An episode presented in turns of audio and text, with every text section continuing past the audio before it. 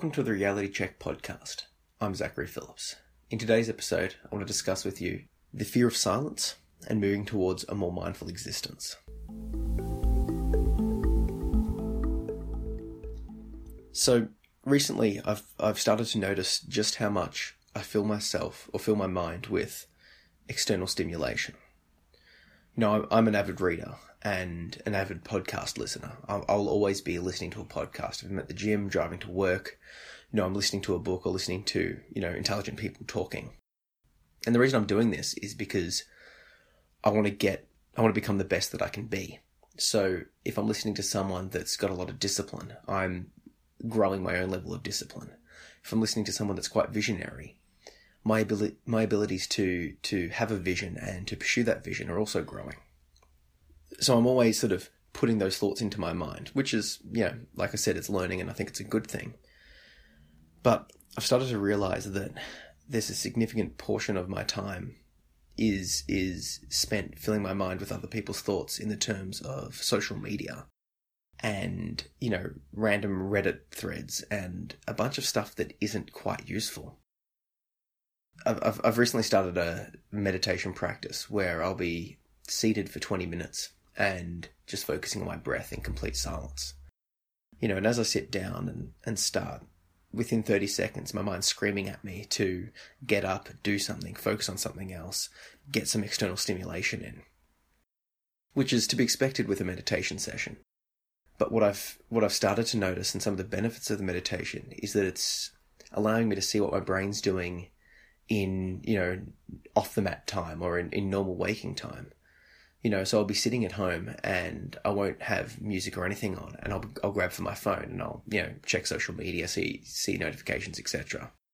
I'll put my phone down, and then in a very short time, my hand is just almost instinctually grabbing for the phone again to have another look.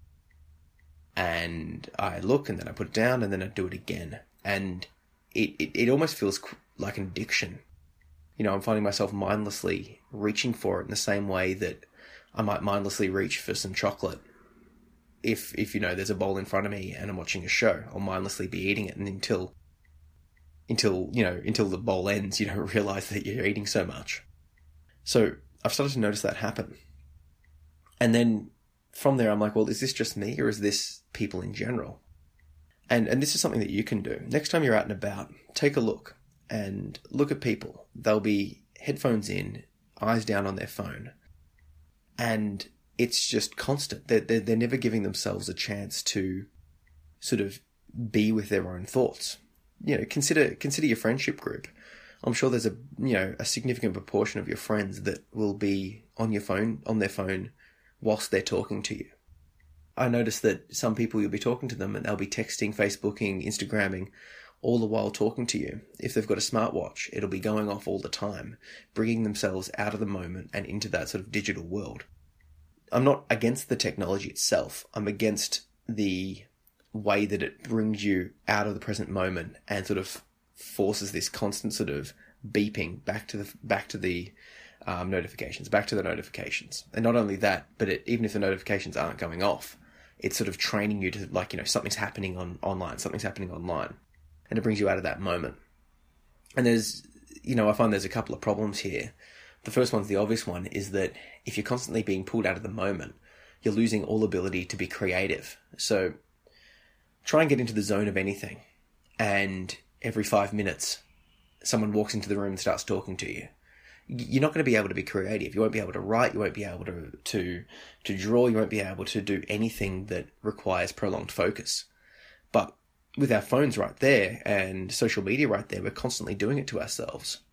So for me personally, when I'm writing, I turn my phone off, or if I do have it on, it'll be on airplane mode so that notifications don't come on and the internet doesn't work on it because I'm sort of too tempted to just get back to it and get myself out of that focus. The other thing is, is that if you're constantly filling yourself with other people's thoughts, and, you know, this could be in a positive sense through podcasts or books, but it also could be in a mindless sense through, you know, random comment threads or just general social media scrolling. Every time you're looking at something like that, or talking to someone, or reading a book, or all that sort of stuff, you're getting the author's thoughts into your mind. So it's sort of a bit of a thing here that if you're constantly filling yourself with other people's thoughts, you're never getting a chance to explore your own. And if your mind isn't silent enough for an extended period of time, you won't actually ever get to see what you think on a topic. And, you know, part of me when I was thinking of talking about this was like, well, who, who am I to have any thoughts? Who am I to have any thoughts that are worth sharing or worth even exploring? You know, I'm no one. And whilst there's some truth to that in the sense that I'm not a great mind in any stretch of the imagination, but every time I talk to someone and get something from it, I'm I'm hearing those people. I'm listening to what that person is trying to project to me, and I'm learning something. And uh, and the natural conclusion from that is is well potentially, I've got something that I can teach myself. And although it sounds like well yeah you should know what you know, but it's it's not. You might have to actually introspect and look internally and sit in silence before you can even become to be aware of what you know. So tying it back together the act of sitting down for a daily meditation has caused me to realize just how addicted to social media that I've become. So now that I've realized that, I'm taking active steps to note when I instinctively go for my phone, as well as note down the impact that's having on my mind. With that in mind, years ago, I, I decided to stop watching TV. And the main reason was that I recognized just how much of a waste of time it was. You know, if you spend one hour a day watching TV over an 80 year lifespan, that equates to about three years. Three years of constant watching, that is. And to me, that was like a bunch of wasted time that I didn't want to, you know, commit. The, other than the time benefit, the real benefit was not having adverts blaring at me.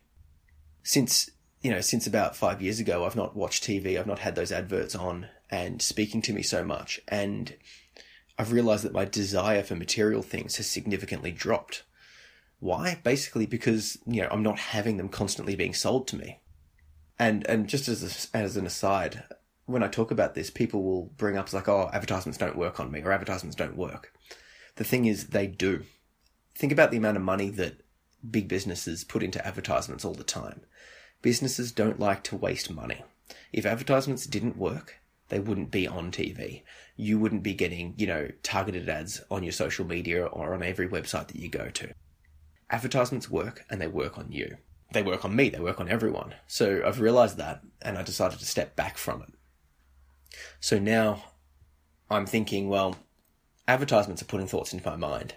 Every time I'm on social media and I'm reading just random people, not even my friends, just, just random people's comments on random things, I'm effectively putting their thoughts into my mind you know, and it's it sort of applies to every aspect. If if you're listening to to music or watching a TV show or anything like that that has violent themes, you're now getting violent thoughts into your mind. And I'm not saying that's a bad thing. You know, some of the stuff that I watch, I love Game of Thrones. I read it, I've watched it, it's amazing. But if I only watched that, I would be getting quite I would be getting those thoughts put into my mind. I would be feeling a bit more violent, a bit more hypersexualized that's not necessarily bad, provided you're aware that it's happening. You know, and this is the argument against pornography. It changes your perspective on reality. Real people don't act like that. Real women don't respond to the way they do in those sort of in those sort of programs. Same thing in movies with happy families or with, you know, loving fathers. It's not realistic to to think that a real family life will be like it is in the movies. Not saying movies are bad, but they're not real. The reason I'm saying this is because if you watch too much TV or you you're you're susceptible to that, you'll start to believe and start to compare your life to what you see on TV. Why why isn't my partner treating me like insert movie here? Well, he's not treating you like that because that's not what people treat each other like. But it feels like to you at least that they should because because that's what you're seeing constantly. That's the example that you're seeing. And and I'm I'm talking from personal experience with this because you know for those that know my past, I've I um I had a fairly fairly traumatic upbringing, so I used TV as an escape, and I would be constantly watching TV all the time. You know, and and I realize now that I've stepped back from it that I I put a lot of value in friendships based on the cliches and the stereotypes of friendships that I saw in movies You know, I saw how how guys interacted and related to each other in a bunch of movies back in the day. And then I wondered why I didn't have those same relationships or the same amount or people didn't act the same way they did. And I I had a lot of self confidence confidence issues. And, and and partly if, you know, my father was a bit more there for me and taught me a, a better way to make relationships, I, I would have had a better role model and it wouldn't have happened. You know, the TV itself taught me how to interact, but it also gave me, you know, bad habits and bad ideals in the sense that, well, not necessarily bad, but unrealistic. And, and because of the difference between what I expected and what was happening in reality, I faced a lot of self confidence and self worth issues. So to finish off, I wanted to leave you with this. And I'm saying these examples because they're starting to, you know, trigger my own knowledge of how how much I'm going for social media or I'm going for external ent- entertainment in my own brain as opposed to just accepting just the silence and my own thoughts to bubble up and my own thoughts to deal with them. So, ask I want you to just contemplate the following questions. When was the last time that you went to the toilet without going on social media? How much time do you give yourself after you wake up before you go online? Before bed, as you're going to sleep, how many minutes do you give yourself between jumping off offline and going to sleep? When you're doing some housework, are you doing it in silence or have you got music or a podcast or something like that playing in the background? Are you ever giving yourself any time to be alone with your thoughts throughout the day at all? And if not, does the thought of silence scare you? So I'd love to hear your feedback on those questions. And now, like I said, I'm only saying that because I've started to contemplate those questions to myself and I'm not really liking the answer.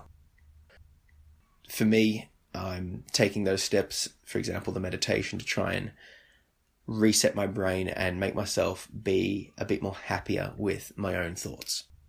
Please um, contact me and, and let me know what your level of um, social media use is or just external stimulation is and how you handle your own thoughts or if this is even an issue for you.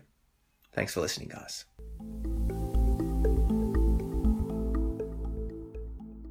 Now, to be an absolute hypocrite, um, if you want to follow me on social media, you can find me at Zach P. Phillips or from my website at zachary-phillips.com. Um, and if you head over to YouTube, I'll chuck a link in the description. I've started releasing a one minute insight video series, and they're basically like one minute little podcasts that you can check out.